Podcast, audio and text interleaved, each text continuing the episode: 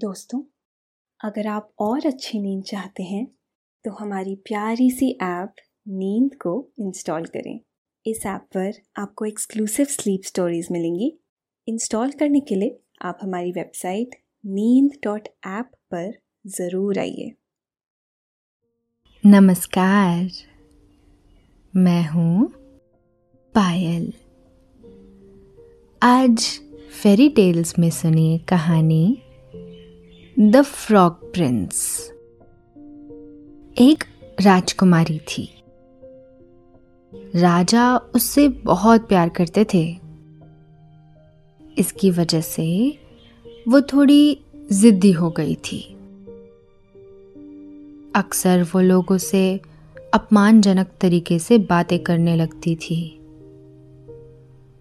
राजा उसे समझाते तो वो उनकी बात पर कुछ देर तो अमल करती, उसके बाद भूल जाती।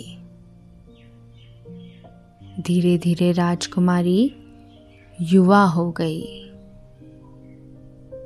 एक दिन राजकुमारी की एक सुनहरी गेंद कुएं में जाकर गिर गई। वो जब कुएं के अंदर झांकने लगी तो वहां उसे एक मेंढक मिला। मेंढक ने उसे कहा कि वो कुएं से उसकी गेंद निकाल देगा, लेकिन इसके बदले राजकुमारी को उससे दोस्ती करनी पड़ेगी। तो क्या राजकुमारी ने मेंढक से दोस्ती कर ली? और इस दोस्ती का अंत क्या हुआ, ये कहानी हम आपको सुनाएंगे। लेकिन पहले आप अपने आसपास की सारी लाइट्स ऑफ करके आराम से लेट जाएं। अपनी आंखें धीरे से बंद कर लीजिए।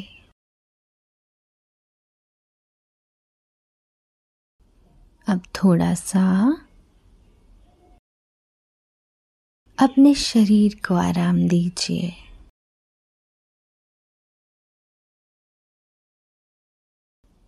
थोड़ा और आराम।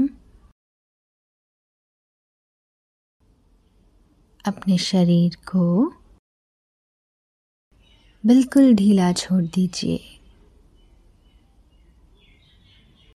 कोई टेंशन नहीं, कोई तनाव नहीं। अपने दिमाग में चल रहे सभी विचारों को, चिंताओं को त्याग दें। एक शांति सी महसूस करें।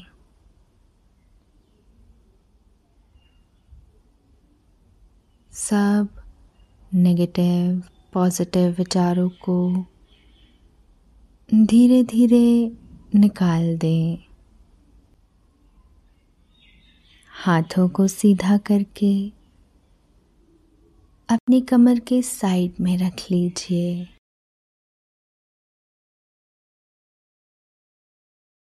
अब अपनी सांसों पर ध्यान लगाएं। इसको धीमे या तेज नहीं करना है, बस ध्यान देना है कि कैसे वो आपके नाक और गले में होते हुए फेफड़ों में जा रही है और आपके फेफड़े फूल रहे हैं, और कैसे वो आपके फेफड़ों से वापस गले और नाक के माध्यम से वापस निकल रही है और आपके फेफड़े थोड़े सिकुड़ रहे हैं।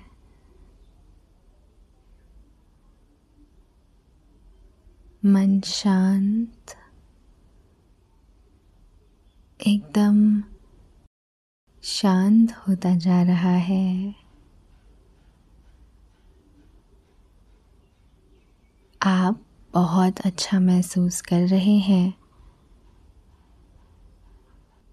खुद को काफ़ी हल्का फील कर रहे हैं। सब तरफ शांति ही शांति है।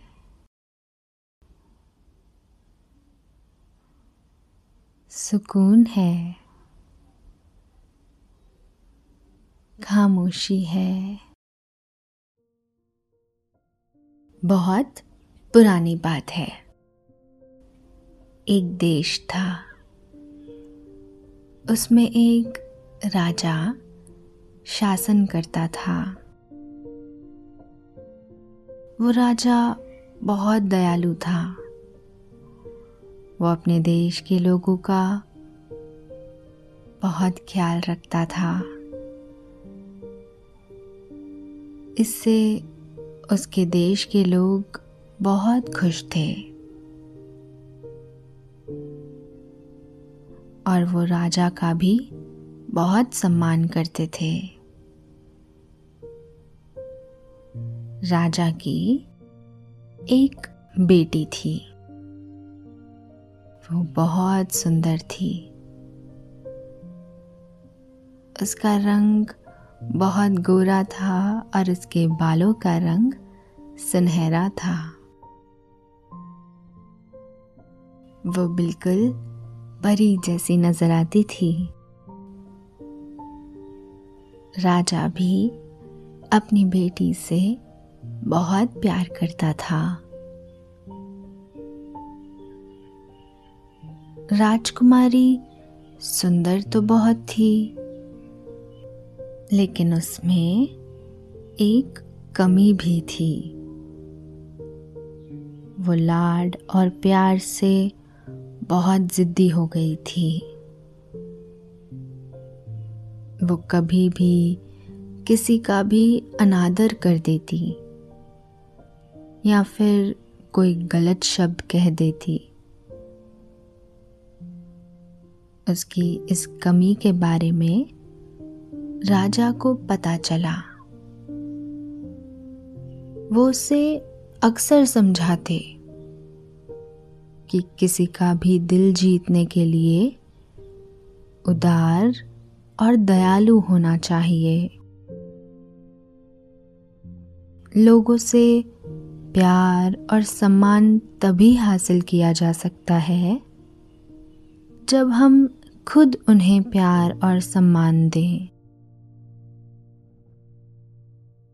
राजकुमारी पिता की बातों को बड़े ध्यान से सुनती, लेकिन वो उन बातों पर अमल जरा कम ही करती थी। धीरे धीरे राजा ने उसे समझाना कम कर दिया और सब कुछ समय पर छोड़ दिया। उन्हें यकीन था कि एक दिन राजकुमारी खुद इन बातों को समझ जाएगी।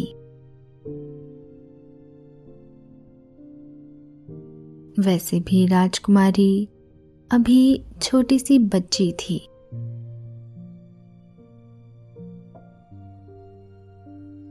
धीरे धीरे वक्त गुजरता गया। राजकुमारी बड़ी होती गई। राजकुमारी सोलह बरस की हो गई। तो उसकी सालगिरह बड़े धूमधाम से मनाई गई। उसके सोलहवें जन्मदिन पर राजा ने उसे एक सुनहरी गेंद दी। वो गेंद बहुत खूबसूरत थी। ये तोहफा पाकर राजकुमारी बहुत खुश हुई। राजा ने उसे गेंद देते हुए हिदायत दी कि वो इस गेंद को बहुत संभाल कर रखेगी। वो गेंद को किसी भी कीमत पर खोने नहीं देगी। राजकुमारी ने वादा किया कि वो इस गेंद का खूब ख्याल रखेगी। वो इसे गुम नहीं होने देगी। इसके बाद वो गेंद लेकर महल के बाग में चली गई और वहां उस गेंद से खेलने लगी। अचानक ऐसा इत्तेफाक हुआ कि गेंद उछलते हुए बाग के कोने में बने एक कुएं के अंदर जा गिरी। राजकुमारी को पिताजी की बात याद हो आई। वो बहुत परेशान हो गई। वो भागकर कुएं के पास गई और मुंडेर को पकड़कर कुएं के अंदर झांकने लगी। उसने देखा कि गेंद कुएं के पानी में तैर रही थी। गेंद उससे बहुत दूर थी। वो उसे चाहकर भी नहीं निकाल सकती थी। राजकुमारी दुखी हो गई और वहीं बैठकर रोने लगी। तभी राजकुमारी के कानों में एक आवाज गूंजी। क्या बात है राजकुमारी, तुम रो क्यों रही हो? यह आवाज सुनकर राजकुमारी चौंक पड़ी और घबराकर इधर उधर देखने लगी, लेकिन उसे कोई नजर नहीं आया। तभी उसे फिर एक आवाज सुनाई दी, इधर उधर नहीं, नीचे कुएं में देखो, मैं यहाँ रहने वाला एक मेंढक हूँ। दोबारा से आवाज सुनकर राजकुमारी रोना भूल गई और वो कुएं के अंदर झांकने लगी। उसे कुएं की दीवार से चिपका हुआ एक मेंढक दिखाई पड़ गया। वो बहुत ध्यान से मेंढक को देख रही थी। उसे यकीन ही नहीं हो रहा था कि यह आवाज मेंढक की है। तभी उसे फिर से मेंढक की आवाज सुनाई पड़ी और वो कह रहा था,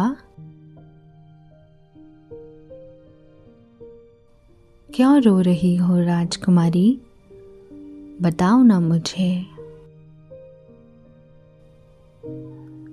राजकुमारी को यकीन हो गया कि ये आवाज मेंढक की ही है। उसने कहा, मेरी सुनहरी गेंद कुएं के अंदर गिर गई है। मेरे पिताजी ने इसे संभाल कर रखने को कहा था। और अब मैं समझ नहीं पा रही हूँ कि गेंद को बाहर कैसे निकालूं। उसकी बात सुनकर मेंढक ने कहा, बस इतनी छोटी सी बात पर रो रही थी, रुको मैं तुम्हारी मदद करता हूँ, और बॉल इस कुएं से बाहर निकालता हूँ। राजकुमारी उसकी बात सुनकर खुश हो गई और चहकते हुए बोली, तुम सच कह रहे हो, मेरी बॉल वाकई कुएं से निकाल कर दोगे? मेंढक की आवाज आई, बिल्कुल सच कह रहा हूँ, मैं तुम्हारी गेंद इस कुएं से बाहर निकाल दूंगा, लेकिन एक बात बताओ, मैं तुम्हारी मदद करूंगा तो तुम बदले में मेरे लिए क्या करोगी?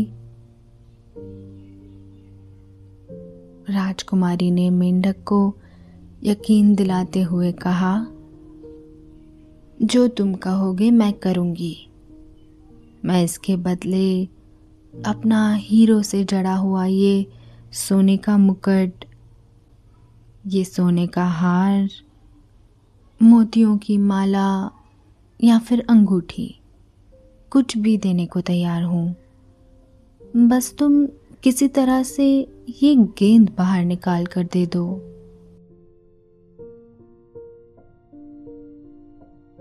कुएं में बैठे हुए मेंढक ने कहा, मैं तुम्हारी इन सब चीजों का भला क्या करूंगा, मुझे ये सब नहीं चाहिए,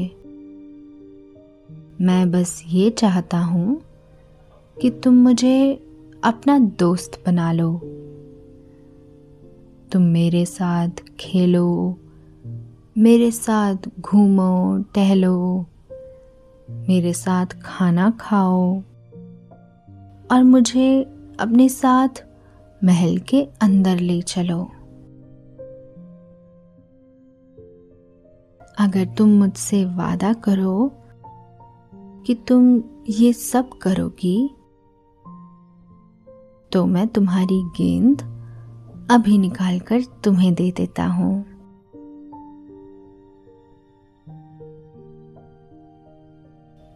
राजकुमारी सोच में पड़ गई कि मेंढक की बात माने कि न माने,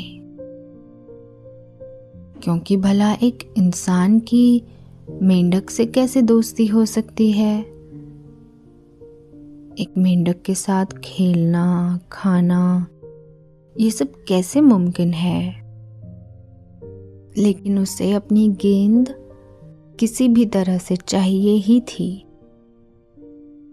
इसलिए उसने बेमन से मेंढक से दोस्ती का वादा कर लिया। ये भी कह दिया कि वो उसके साथ खेलेगी, खाएगी और महल भी ले जाएगी। राजकुमारी की बात पूरी होते ही मेंढक ने तुरंत ही राजकुमारी की गेंद कुएं से बाहर फेंक दी। गेंद कुएं से बाहर आते ही राजकुमारी ने उसे झपट कर उठा लिया और भागकर महल में चली गई। बेचारा मेंढक उसे पुकारता ही रह गया। महल में जाने के बाद राजकुमारी मेंढक और उससे किए हुए वादे को भूल ही गई। धीरे धीरे दिन गुजर गया और रात हो गई। रात को राजा, रानी और राजकुमारी तीनों एक साथ बैठकर डिनर कर रहे थे। उन्होंने अभी खाना खाना शुरू ही किया था कि दरवाजे पर किसी ने दस्तक दी। राजा ने राजकुमारी से कहा, जरा देखा हो बेटी, इस वक्त कौन आया है। राजकुमारी उठकर दरवाजे तक गई।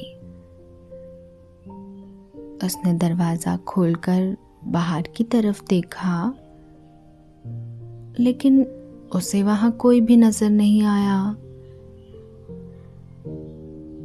वो दरवाजा बंद करने ही जा रही थी कि मेंढक के टर टर की आवाज उसके कानों में पड़ी।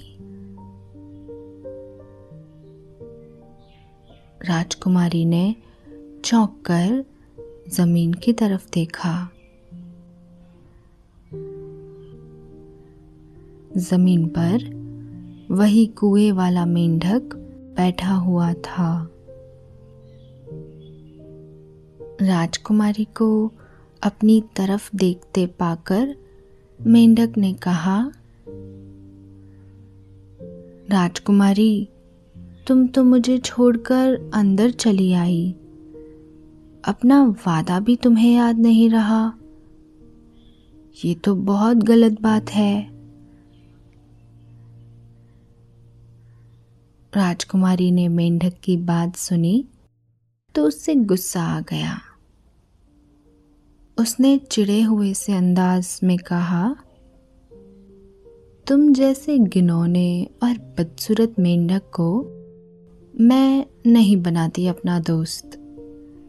मैं अपना वचन भूल गई हूँ। तुम भी उस बात को भूल जाओ और चलो भागो यहाँ से। राजकुमारी ने गुस्से में दरवाजा बंद कर दिया। उसे यकीन ही नहीं हो रहा था कि एक मेंढक इस तरह से बोल भी सकता है। और वो उसका पीछा करते हुए महल के अंदर तक आ सकता है। राजकुमारी अंदर आ गई और सबके साथ बैठकर खाना खाने लगी। राजा ने उससे पूछा, दरवाजे पर कौन है। राजकुमारी ने कहा, एक बदसूरत और घिनौना मेंढक।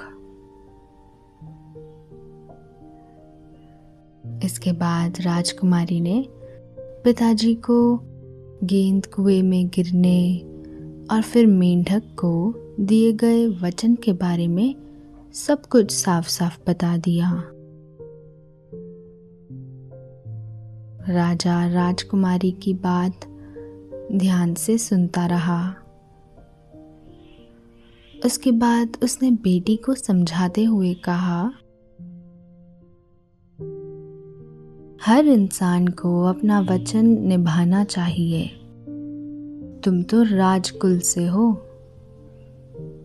तुम्हारी जिम्मेदारी दूसरों से ज्यादा है।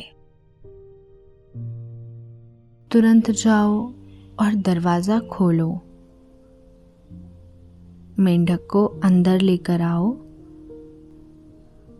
और अपना वादा पूरा करो।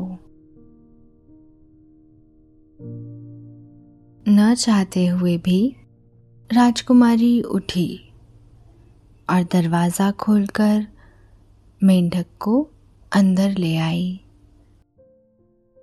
अंदर आकर मेंढक कूदकर खाने की मेज पर राजकुमारी की थाली के पास बैठ गया और कहने लगा, राजकुमारी, मुझे भूख लगी है। अपनी थाली में से मुझे भी खाना खिलाओ। राजकुमारी उसकी बात सुनकर नाराज होते हुए बोली, मैं ऐसा बिल्कुल भी नहीं करूंगी। मैं तुम्हें अंदर क्या ले आई कि अब तुम मेरे साथ खाना भी खाना चाहते हो। राजकुमारी के उत्तर पर राजा क्रोधित हो गए। उन्होंने राजकुमारी से कहा, तुमने मेंढक को वचन दिया है, इसलिए तुम्हें इसे अपनी थाली में से खाना खिलाना पड़ेगा। बेमन से राजकुमारी ने मेंढक को अपनी थाली में से खाना खिला दिया। खाना खाकर मेंढक खुश हो गया। भरपेट भोजन करने के बाद मेंढक बोला, अब मुझे नींद आ रही है, मुझे अपने कमरे में ले चलो, मैं नर्म बिस्तर पर सोना चाहता हूँ। राजकुमारी मेंढक को छूना नहीं चाहती थी, लेकिन अपने पिताजी के डर से वो मेंढक को अपने हाथों पर उठाकर अपने कमरे में ले आई। वहाँ उसने मेंढक को एक कोने में छोड़ दिया और खुद नर्म बिस्तर पर लेट गई। मेंढक ने राजकुमारी से कहा, राजकुमारी, मैं भी बहुत थका हुआ हूँ, मुझे भी अपने मुलायम बिस्तर पर सोने दो। राजकुमारी का गुस्सा बढ़ चुका था। वो उठी और उसने मेंढक को उठाकर दीवार पर फेंक दिया।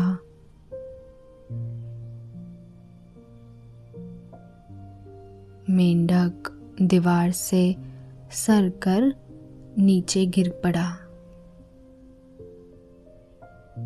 वो शिथिल पड़ गया था। उसकी ऐसी हालत देखकर राजकुमारी डर गई।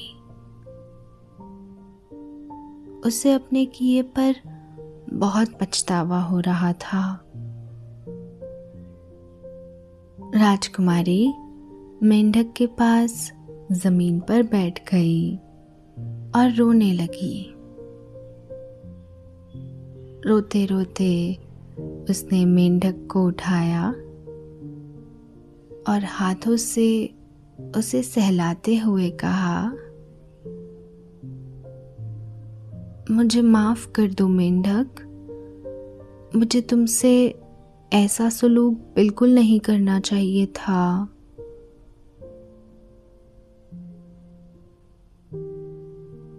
तभी अचानक एक चमत्कार हुआ।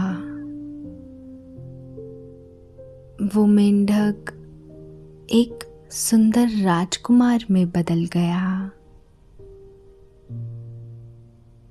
अपने सामने एक राजकुमार को देखकर राजकुमारी चकित रह गई।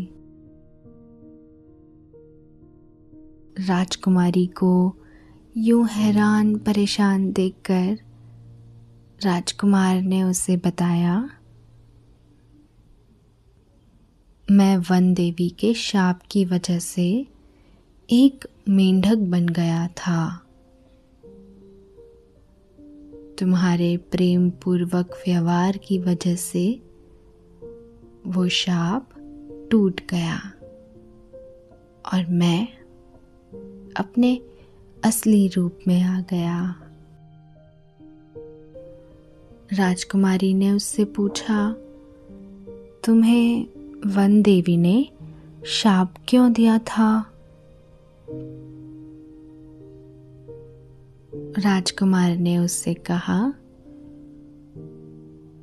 मैं बहुत कठोर स्वभाव का था। निरीह जानवरों को मैं बहुत परेशान करता था।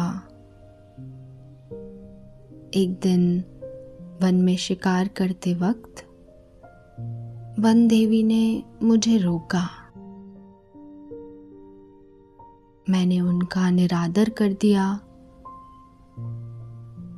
तब वन देवी ने शाप देकर मुझे मेंढक बना दिया। वो चाहती थी कि मैं मेंढक बनकर निरीह जानवरों के कष्ट को समझ सकूं।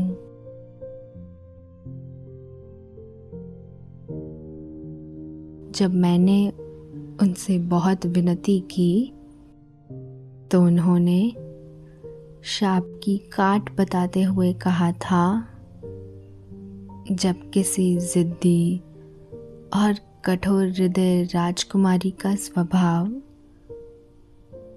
तुम्हारी वजह से बदल जाएगा तो तुम अपने असली रूप में वापस आ जाओगे। इस तरह से आज मैं तुम्हारी वजह से अपने असली रूप में वापस आ सका। राजकुमारी ने राजकुमार से वादा किया, अब मैं हमेशा दयालु और उदार रहूंगी, कभी किसी को परेशान और अपमानित नहीं करूंगी। मैं सबसे नरमी से पेश आऊंगी।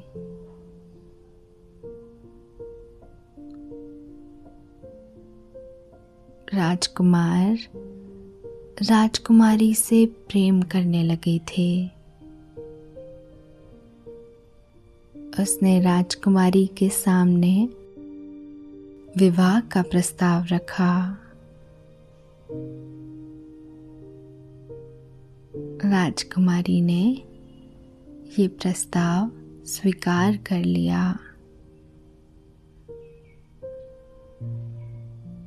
राजा और रानी के आशीर्वाद से दोनों की शादी हो गई और दोनों हंसी खुशी साथ रहने लगे। इसके बाद दोनों का व्यवहार सभी के प्रति बहुत उदार और नरमी का रहा।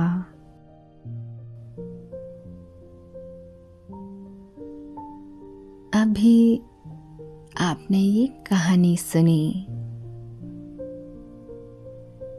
अब आपके सोने का समय हो रहा है।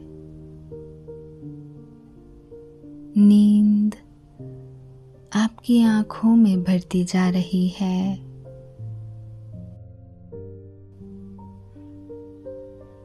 आप धीरे धीरे नींद की वादियों में उतरते जा रहे हैं, उतरते जा रहे हैं। शुभ रात्रि।